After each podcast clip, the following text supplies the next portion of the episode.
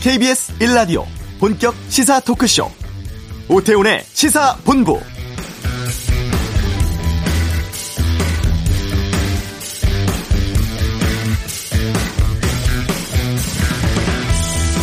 네, 신규 확진자가 어제 이어 오늘도 600명을 넘었습니다. 최근 경기 남양주시 플라스틱 제조 공장 그리고 충남 아산의 보일러 공장에서 100명 넘는 집단 감염 발생을 했죠. 또 종교시설이라든가 의료기관 집단 감염도 계속되면서 큰 규모의 확진자가 지금 나오고 있습니다. 밀폐, 밀접, 밀집, 이른바 산밀 작업 환경, 또 공동 기숙 생활 등이 주요 원인, 원인으로 보이고요. 그리고 지난 설 연휴 이동과 모임을 통한 추가 감염 확산의 여파가 또 얼마나 나올지도 아, 지금 상당히 좀, 좀 심각한 상황입니다. 정부는 확산세가 지속될 경우에 다중이용시설 영업시간 제한을 강화하고 거리두기 단계에 다시 올리는 것도 검토할 수 있다고 하는데 방역과 경제 모두를 관리하기가 참 쉽지 않은 상황이죠.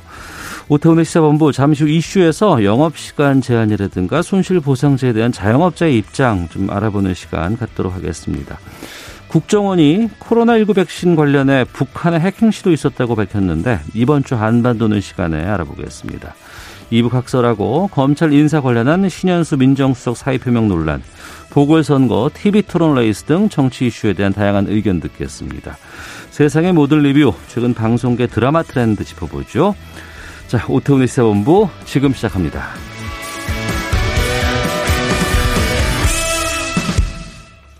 네, 추석 아, 설 연휴 지나고 나서 이번 주 월요일부터 사회적 거리두기 완화됐고 또 다중 이용 시설의 영업 시간도 연장되곤 있습니다. 하지만 확진자는 더 지금 늘어나고 있는 상황이고 정부는 방역 조치 다시 강화할 수 있다 이런 입장을 밝히기도 했는데요. 여기에 대해서 좀 말씀을 나눠보겠습니다. 전국 자영업자 비상대책위원회 김종민 대변인 연결하겠습니다. 나와 계시죠? 네, 안녕하세요. 예. 먼저 이 전국 자영업자 비상대책위원회는 어떤 분들이 계시고 어떻게 만들어졌습니까? 예.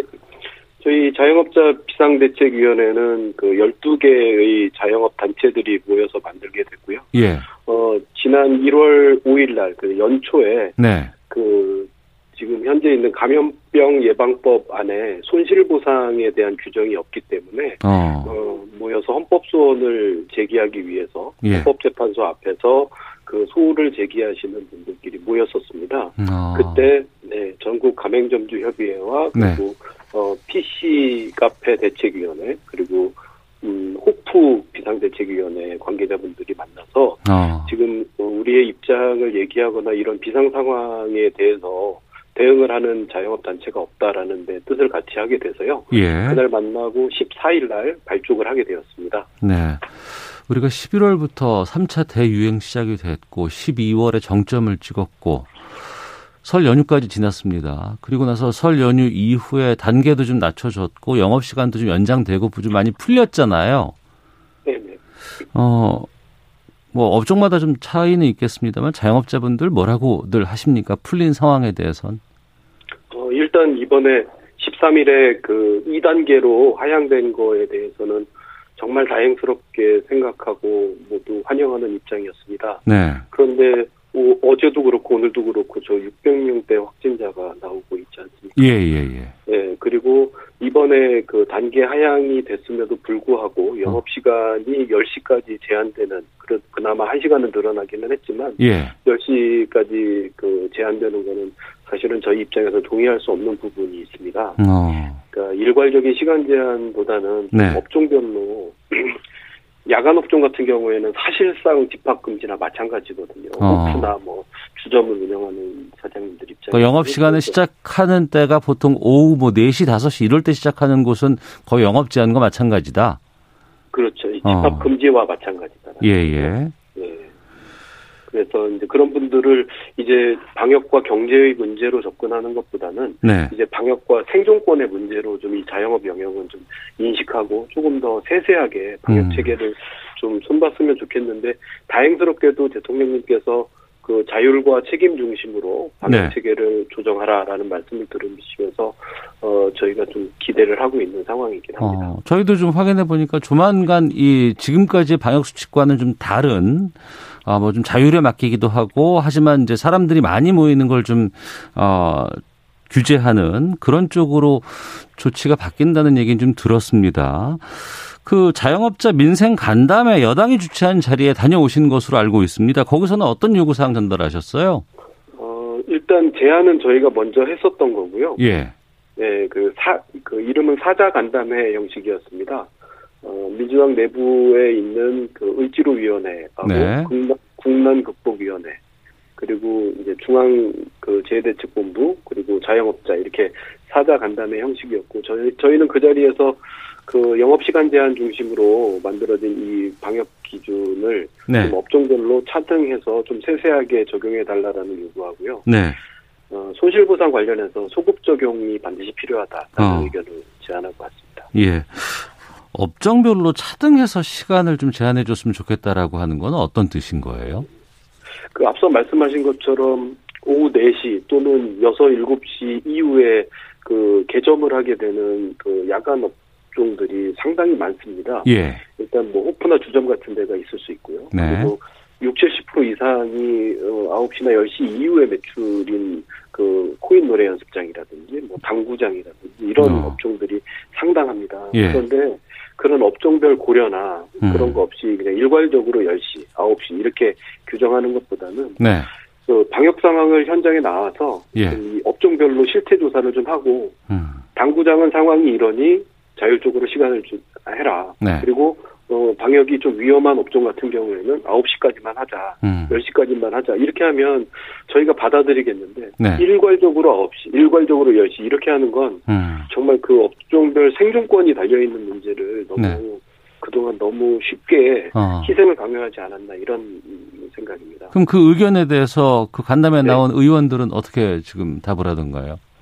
사실 방역 기준과 관련돼서는 전문적인 부분이기도 하고 그래서 예. 의원님들이 답변을 해주실 부분은 아니었습니다. 어. 어, 방역 그 당국인 중대본의 그 대변인께서 나와 주셔서 말씀을 해주셨는데 네. 일단 그 대통령님 지시도 있었던 상황이었습니다. 바로 전날. 음. 그래서 자율 중심으로 진행하겠다. 하지만 아직 그 대변인 입장에서 확정된 내용을 얘기할 수, 뭐 결정하거나 얘기할 수 있는 자리가 아니었기 때문에 좀 아쉽기는 했는데 네. 뉘앙스, 뉘앙스는 분명히 업종별 차이를 좀 두고 어. 일단 어, 이렇게 일괄적인 영업 제한보다는 예. 영업을 하면서 관리할 수 있게 그렇게 만들겠다라는 의지를 확인했습니다. 어, 의지를 확인하셨다는 거는 일정 네. 정도 자영업자들의 주장이 반영되겠다 이렇게 좀 예상하시네요. 네, 그렇게 기대하고 있습니다. 어, 다음에 또 만나십니까 그러면 이 자리가 또 있습니까?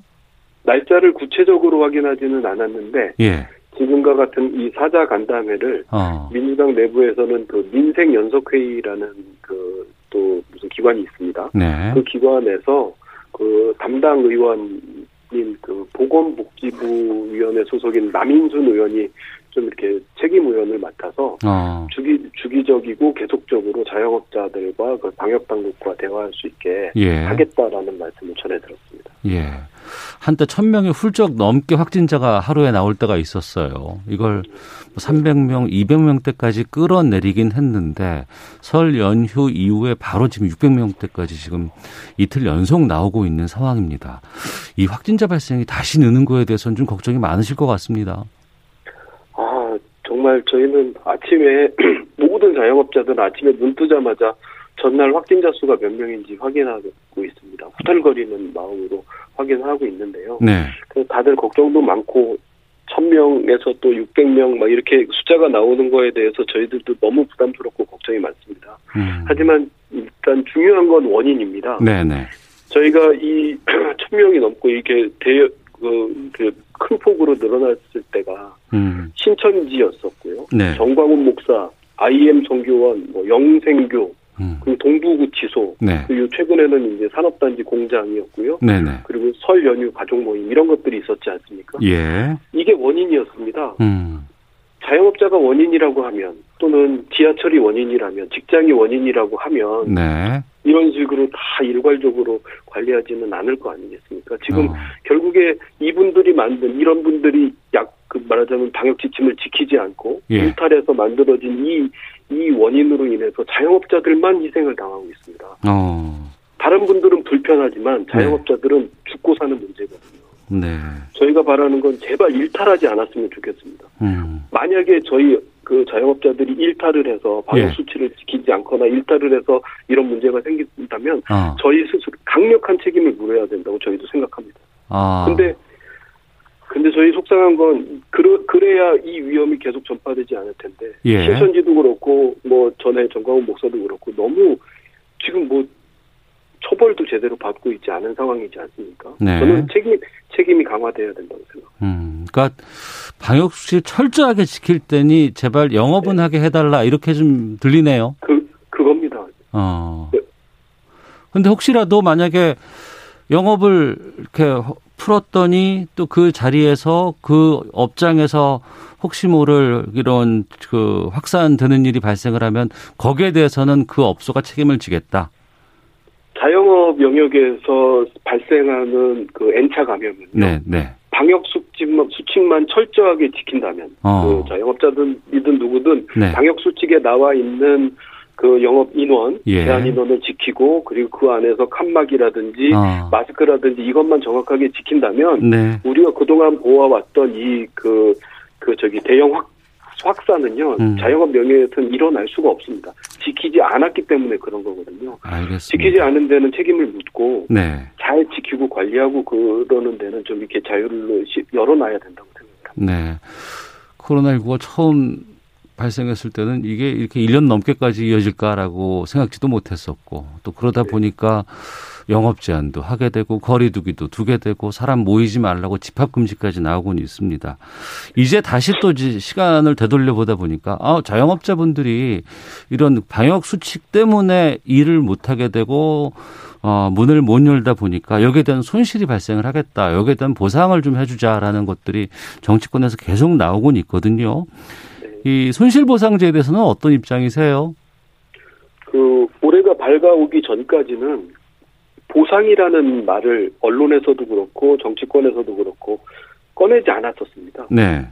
늘 재난지원금, 지원이라는 얘기를 했었던 거고요. 예. 법, 법률로서도 물론 규정이 없었습니다. 그래서 앞서 말한 것처럼 일단 법을 만들어야 된다라고 해서 헌법 소원을 저희가 냈었던 거고요. 네. 그리고 드디어 이제 대통령도 총리도 지시해서 이제 손실보상과 관련된 입법을 하고 있는데 준비하고 있는데 네.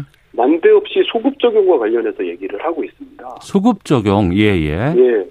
이게 지금 코로나19가 종식되지 않은 상황에서 계속 코로나19로 인해서 피해가 발생하고 있는데 만드는 법이지 않습니까? 예. 그런데 그 피해를 소급 적용하지 않겠다라는 건 앞으로의 피해에 대해서만 보상해 주겠다라는 얘기로밖에 들리지 않거든요. 네, 네.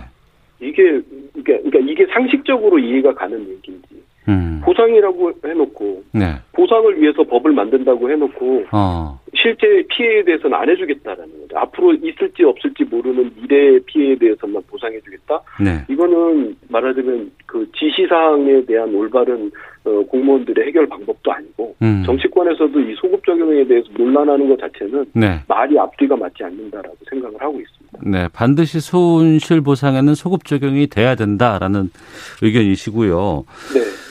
어, 손실에 대한 보상을 하려면 얼마나 손실이 났는지를 확인을 해야 되는데 네네. 이게 정확하게 파악하기가 쉽지 않다는 지적도 많이 나오거든요. 어떻습니까? 그 말을 저는 이해할 수가 없습니다. 아, 그래요? 바- 예, 반대로 저희가 피해를 입지 않고 네. 정부에다가 내야 될 세금을 안 냈다라고 하면 음. 탈세를 하거나 탈루를 했다고 해도 이렇게 반응이 나올까요? 아 이거 아. 계산하기 계산하기 힘드니까 올해까지 그 저기 안 낸 세금은 그냥 퉁치고 앞으로 탈세하는 것만 조사하겠다 이렇게 나올까요? 예. 저는 이해할 수 없습니다. 저희 세금 안 내는 자영업자 한 명도 없습니다. 음. 다 세금 내고 있으니 네. 국세청에서 자료 기준으로 확인해서 2019년은 코로나가 없었던 해지 않습니까? 예. 그때하고 2020년 이후에 음. 발생한 이후에 매출액 차액을 보면 피해를 입었는지 안 입었는지 볼 거 아닙니까? 네. 그럼에도 불구하고 매출이 늘어난 업종들은 손실이 없는 겁니다. 그럼 음. 보상 안 해주면 되죠. 네. 근데 손실이 80% 90% 심하게는 어? 이렇게 주, 난 업종에 대해서는 보상을 해줘야 되는데 음. 그리고 저희가 주장하는 게 다 해달라는 것도 아닙니다. 음. 저희도 매출 전부가 소득이 아니기 때문이죠. 네. 네, 그래서 매출의 감소분의 일부분만 해주는 형식으로 만들어도 충분하다고 생각하고 기준은 국세청 세금 기준으로 하면 충분하다고 생각합니다. 음, 알겠습니다. 그리고 또 좀 여쭤볼 게 지금 이제 4차 재난지원금 뭐 2월 임시국회에서 추경 통과시키고 지급하겠다는 지금 입장 나오곤 있습니다. 맞춤형으로 우선은 하고 나중에 뭐 보편으로 가지 않을까 뭐 이렇게 얘기도 나오고 전망도 되는데 지금 뭐 2차, 3차 선별로 재난지원금 받으신 분들이 꽤 계시잖아요. 좀 네. 주변에서 좀 많이 도움이 됐다고 하십니까? 어떻습니까? 아니면 어떤 점들이 좀 문제점으로 말하고 있나요? 일단 저희 비대위는 그, 그 집합 금지 업종하고 집합 제한 업종들 위주로 모여 있는 단체입니다. 네. 2차, 3차 재난지원금이 지급되고 나서는 정말 저희 자영업자들 커뮤니티, 네. 자영업자들 사이에 어, 오고 가는 단체 카톡방이라든지 뭐 SNS 통해서는 네. 어떤 분들은 횡재했다라는 소문이 나고 어떤 분들은 어. 어, 의미 없다라는 얘기도 나오는데 가장 네. 큰 문제는 일단 형평의 문제였고요. 예. 그리고 말 그대로 그 지원금이었지 않습니까? 네. 그렇다면 피해가 이분대 좀 가졌어야 되는데 음. 어 저희 그 자영업 단체 대표님들은 거의 받지 못했습니다. 2차, 3차 진업. 왜 그렇죠? 이유는 다섯 명 이상 어. 상시 근로자가 있다라는 이유 때문에 그 지급을 해주지 않았고요. 규모가 크다는 매- 뜻이네요, 그러면은. 네. 업장의 규모가 크다는 뜻일 수도 있겠네요.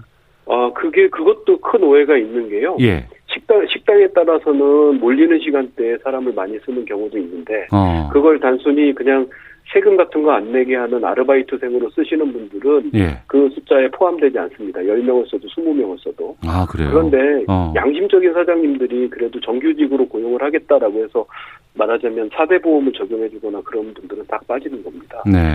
예, 그리고 주변에서 흔히 볼 수 있는 대부분의 24시간 업종들은 음. 상시 고용 인원이 5명 정도는 돼야 그나마 돌아갈 수 있습니다. 24시간을 네. 운영해야 되기 때문에. 예. 그래서 규모가 큰다 작다의 기준이 아닙니다. 이 음. 상시 근로자 5명은 양심적이고 네. 어, 그리고 근로자들 말하자면 자영업 영역에 고용돼 있는 근로자들 그나마 배려해 주신 분들이 말하자면 그 저 지원금을 한 번도 못 받은 거죠. 아, 그 지원금을 지급해야 될 대상을 찾기 위한 여러 가지 뭐 규칙이라든가 이런 선이 있는데 이거 자체가 잘못 선정됐다. 이런 의견이시네요. 자체가 전부 잘못돼 있다라는 건 아니고요. 어. 지원금이기 때문에 네. 피해 입은 사람들을 도와주려고 어. 준 돈이잖아요. 예. 보상금이 아니라 지원금이지 않습니까? 예.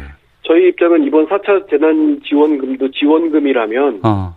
어려우신 분들을 찾아서 지원해 주는 거 맞다라고 생각을 하고요. 예. 그리고 저 지난번 1차처럼 보편 지원을 통해서 전 어. 국민 어, 재난 지원을 통해서 네. 자영업 영역의 매출이라든지 시장 활성화에 기여하는 것도 저희한테 큰 도움이 됐었습니다. 음. 지원금은 지원금답게 진행을 하면 되고요. 그게 네. 보편이든 아니면 선별이든. 음. 근데 보상 논의하고 결부시켜서 가지 않았으면 좋겠습니다. 아, 알겠습니다. 보상은 보상입니다. 예. 지원은 도와주시는 거고요. 보상은 줘야 되는 돈을 줘야 되는 겁니다. 네. 빚을 갚는 겁니다. 이 코로나19로 많은 분들이 지금 힘든 상황이고 어려움에 처해 있다 보니까 또 피해를 입고 있는 분들도 다양한 계층에서 다양하게 나오곤 있습니다. 네. 어, 좀 불편하실 수는 있겠습니다만 뭐 각자의 입장이 있으니까 또 좀 여쭤볼까 하는데 네. 자영업 힘든 건 아는데 나도 다 힘들다. 뭐 재난지원금 받고 있는데 영업시간 제한 완화라든가 손실보상 소급 적용까지 주장하는 건 좀 너무 과한 거 아니냐 이런 지적에 대해서는 어떻게 말씀하실까요?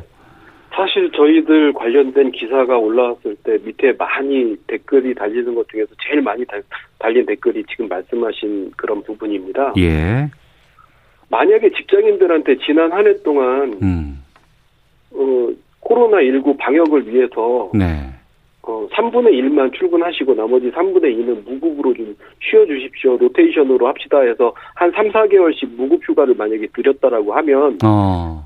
그분들은 인건비만 못 받은 거지 않습니까? 3, 4개월 동안 네. 무급휴직이라고 해도 저희는 투자하고 돈 내고 다른 분들 월급 주고 임대료 내가면서 우리 인건비도 한 푼도 못 받은 거거든요. 어. 네, 이럴 때 사회적으로 공감해주고 연대해야 되는 게 예. 상식적이라고 생각합니다. 예. 저는 그렇게 말씀하시는 분들이 직장인 분들이 만약에 어. 일주일만이라도 무급휴직으로 좀 쉬, 쉬어주라. 그거 만약에 저희가 제도화 요청해갖고 법 만들어져서 한다고 그러면 예. 그 어떤 분이 그걸 그 저희들처럼 조용히 가만히 받아들이시겠습니까? 음. 저는 정말 그런 얘기 들을 때마다 가슴에 한맺힙니다. 예. 알겠습니다. 각자의 상황들이 다들 좀 힘들다 보니까 아, 또 어, 주변을 챙기는 것보다는 또 주변의 아픔이 더 좀 싫어 보이는 것들도 좀 있을 것 같기도 하고요. 어서 빨리 좀 이것이 좀 정리가 됐으면 좋겠고 어떤 4차 재난 지원금이라든가 손실 보상제에 대한 뭐 유의미한 조치들이 좀 나온다거나 했을 때 저희들 좀 다시 좀 말씀 연결해 보도록 하겠습니다. 오늘 말씀 여기까지 듣겠습니다. 고맙습니다. 네, 감사합니다. 예. 시청자께서도 좀 여러 의견들 좀 보내주고 계시는데요. 어, 반드시 필요하다는 의견들도 있고 아 아니다 너무 좀 이렇게 그쪽 한쪽만 좀 챙기는 건 아니냐 뭐 이런 얘기도 있고 그도 저도 전혀 혜택도 없는 사람도 있다 뭐 이런 주장들도 있습니다. 잠깐 좀 안내 말씀드려야 될 게 있는데요. 2월 18일 12시 20분 그러니까 오늘 조금 전이었습니다. 12시 20분 울릉도 독도 지역에 대설 경보 내려졌습니다. 이 어, 울릉도에 계시는 분들 외출 가급적 피하시고 어, 또 피해 사전에 좀 막을 수 있도록 조치해 주시길 부탁드리겠습니다. 자, 방금 인터뷰 전국 자영업자 비상대책위원회 김종민 대변인 어, 연결해서 말씀 들어봤습니다. 이 시각 교통 상황 살펴보고 헤드라인 뉴스 듣고 돌아오겠습니다. 교통정보센터의 김한나 리포터입니다. 네, 오늘 이른 아침부터 사고 소식이 끊이질 않았는데요. 먼저 경부고속도로에서 사고 소식이 있습니다. 서울 방면으로 오산 부근에서는 사고가 두 건이나 발생해서 승용차 관련 사고와 버스 승용차 간 추돌 사고 때문에 막혀 있는데요. 오산 부근 지나시는 분들은 차선 변경 잘 하셔야겠습니다. 이후로는 달래내 부근에서 반포나들목까지 9km 정체입니다. 경인고속도로 서울 쪽은 부천에서 신월까지 밀리고 있고요. 제2경인고속도로는 성남 방면으로 문학에서 서창 분기점까지 6km 구간 막히고 있습니다. 서울 시내에서도 돌발 상황으로 밀리는 곳들이 있는데요. 먼저 강변북로 구리방면 동호대교 북단 부근에서 고장난 차량을 처리하고 있어서 한남대교부터 정체되고 있고 올림픽대로 잠실 쪽은 행주대교에서 성산대교까지 밀리는 가운데 행주대교를 조금 지난 지점에 사고가 나서 2차로가 막혀 있습니다. 반대 공항 방면은 여의 상류에서 하류 쪽으로 시설물 보수 공사 여파를 받고 있습니다. KBS 교통정보센터에서 김한나였습니다. 헤드라인 뉴스입니다. 더불어민주당 이낙연 대표는 4차 재난지원금과 관련해 경기 진작 이야기를 꺼내기엔 적절하지 않은 시점이라고 말했습니다. 현재의 방역 상황을 고려할 때 경기 진작을 위한 전 국민 보편 지급은 당분간 어렵다는 뜻입니다. 최근의 고용보증과 관련해 민주당은 재정 투입과 규제 완화를 통한 공공, 민간 일자리 창출을 강조한 반면 국민의힘은 노동과 임금 유연성 제고를 위한 노동개혁이 고용 문제의 근본적 해결책이라고 주장했습니다. 제주 4.3 희생자에 대한 배상과 보상 명예회복 등의 내용을 담고 있는 제주 4.3 특별법 개정안이 오늘 국회 행정안전위원회 전체 회의를 통과했습니다. 충북 괴산과 경기 화성의 가금 농장에서 고병원성 조류 인플루엔자 의심 사례가 확인됐습니다. 화이자, 바이오엔테크가 공동 개발한 코로나19 백신이 남아프리카 공화국 변이 바이러스의 예방 효과가 떨어질 수 있다는 연구 결과가 나왔습니다. 지금까지 헤드라인 뉴스 정한나였습니다.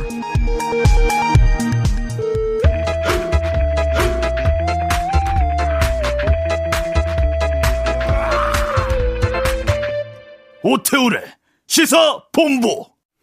네, 한 주간의 한반도 정세 분석하는 시간입니다. 이번 주 한반도는 김형석 전 통일부 차관 연결하겠습니다. 안녕하십니까? 네, 안녕하십니까? 예. 지난 16일 국회 정보위원회에 있었고 이 자리에 박지원 국정원장 나와서 업무 보고를 받았습니다. 예. 북한 관련된 정보가 몇 개 좀 나와서 좀 여쭤볼까 하는데 예. 가장 중요하고 논란이 됐던 게 코로나19 백신 치료제 기술 관련해서 북한이 해킹 시도했다는 부분이었거든요. 네, 예. 근데 국민의힘 하태경 의원은 화이자가 해킹, 해킹을 당했다라고 밝혔고 국정원은 아, 업체까지는 우리가 얘기 안 했다 이렇게 지금 나오곤 있는데 북한의 네. 해킹 이런 게 정말 있는 거예요? 어 가능하죠. 그러니까 사이버 세계가 있고 난 다음에 예. 사이버 세계를 통해서 여러 가지 정보 수집이라든지 네. 여러 가지 뭐 목적이 있겠죠. 음. 그래서 어, 북한에서 이제 군 기관입니다만은 네. 경찰 총국이라는 게 있습니다. 예. 그 산하에 이런 그 사이버 활동을 하는 전문적인 그런 인력을 양성을 해서 이제 음. 활동을 시켜 왔습니다. 예. 그래서 이게 뭐 1, 2년 된 게 아니고 이제 앞으로 한 20년 이상 된 거기 때문에 어. 뭐 지금 현재로서도 그러한 어 역할을 하는 조직이 있다라고 이제 볼 수밖에 없는 거고 예. 그리고 그 조직을 통해서 지금 현재 북한이 가장 절실하게 생각하는 그런 그 전염병 그 방역과 이제 치료와 관련된 그런 기술을 얻고자 하는 그런 유인은 충분히 있을 거란 말이죠. 그래서 네. 이제 그런 시도를 했을 가능성은 이제 매우 높다라고 볼 수 있겠죠. 어. 지금 보면 미 법무부에서도 북한 해커 3명 기소했다는 이런 보도도 지금 막 나오곤 있는데. 나와, 나왔죠. 예, 네. 예. 북한의 해킹 이런 시도 기술 이런 거는 아니면 이전에 성공한 사례가 꽤 있었습니까?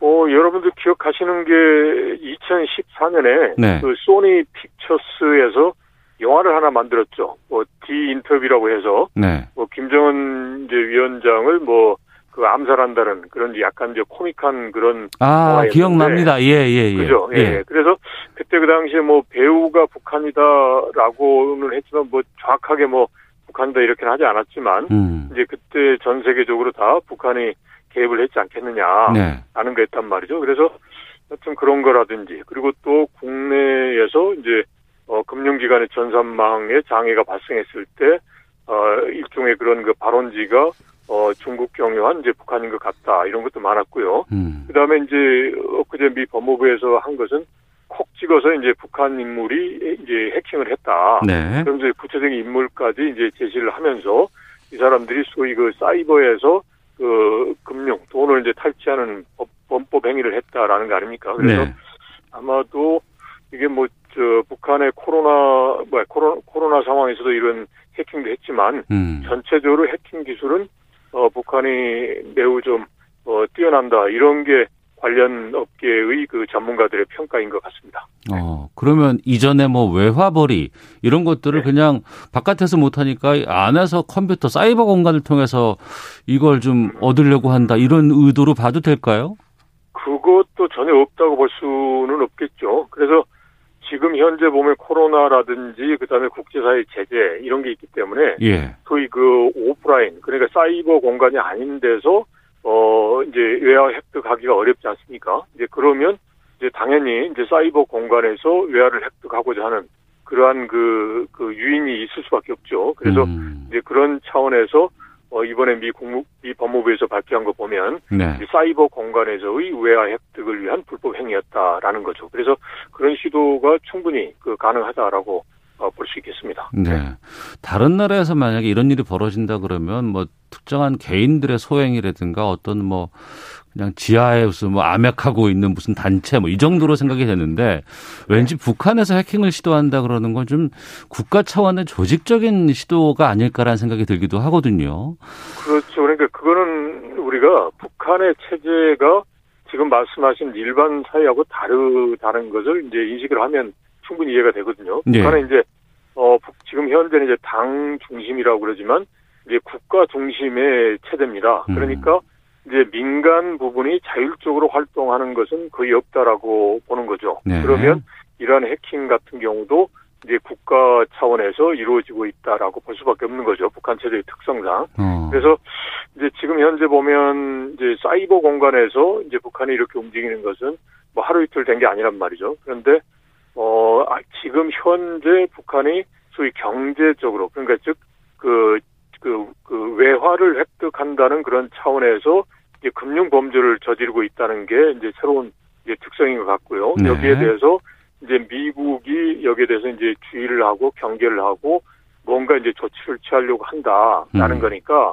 이런 부분이 이제 우리가 어, 남북 관계를 바라보는 데 있어서 생각을 해볼 이제 상황인 것 같습니다. 예를 네. 들어서 지금 현재 우리로서는 이제 북미 간의 대화가 이루어져서 예. 핵 문제도 해결이 잘 되고 남북 관계도 변화했으면 좋겠다라는 건데 뭐 이런 부분에 있어서 보면 이제 북미 간의 대화보다는 갈등의 사안이 이제 된단 말이죠. 어. 그러면 아무래도 여러 가지 좀 고민스러운 면이 많이 생길 수도 있죠. 예.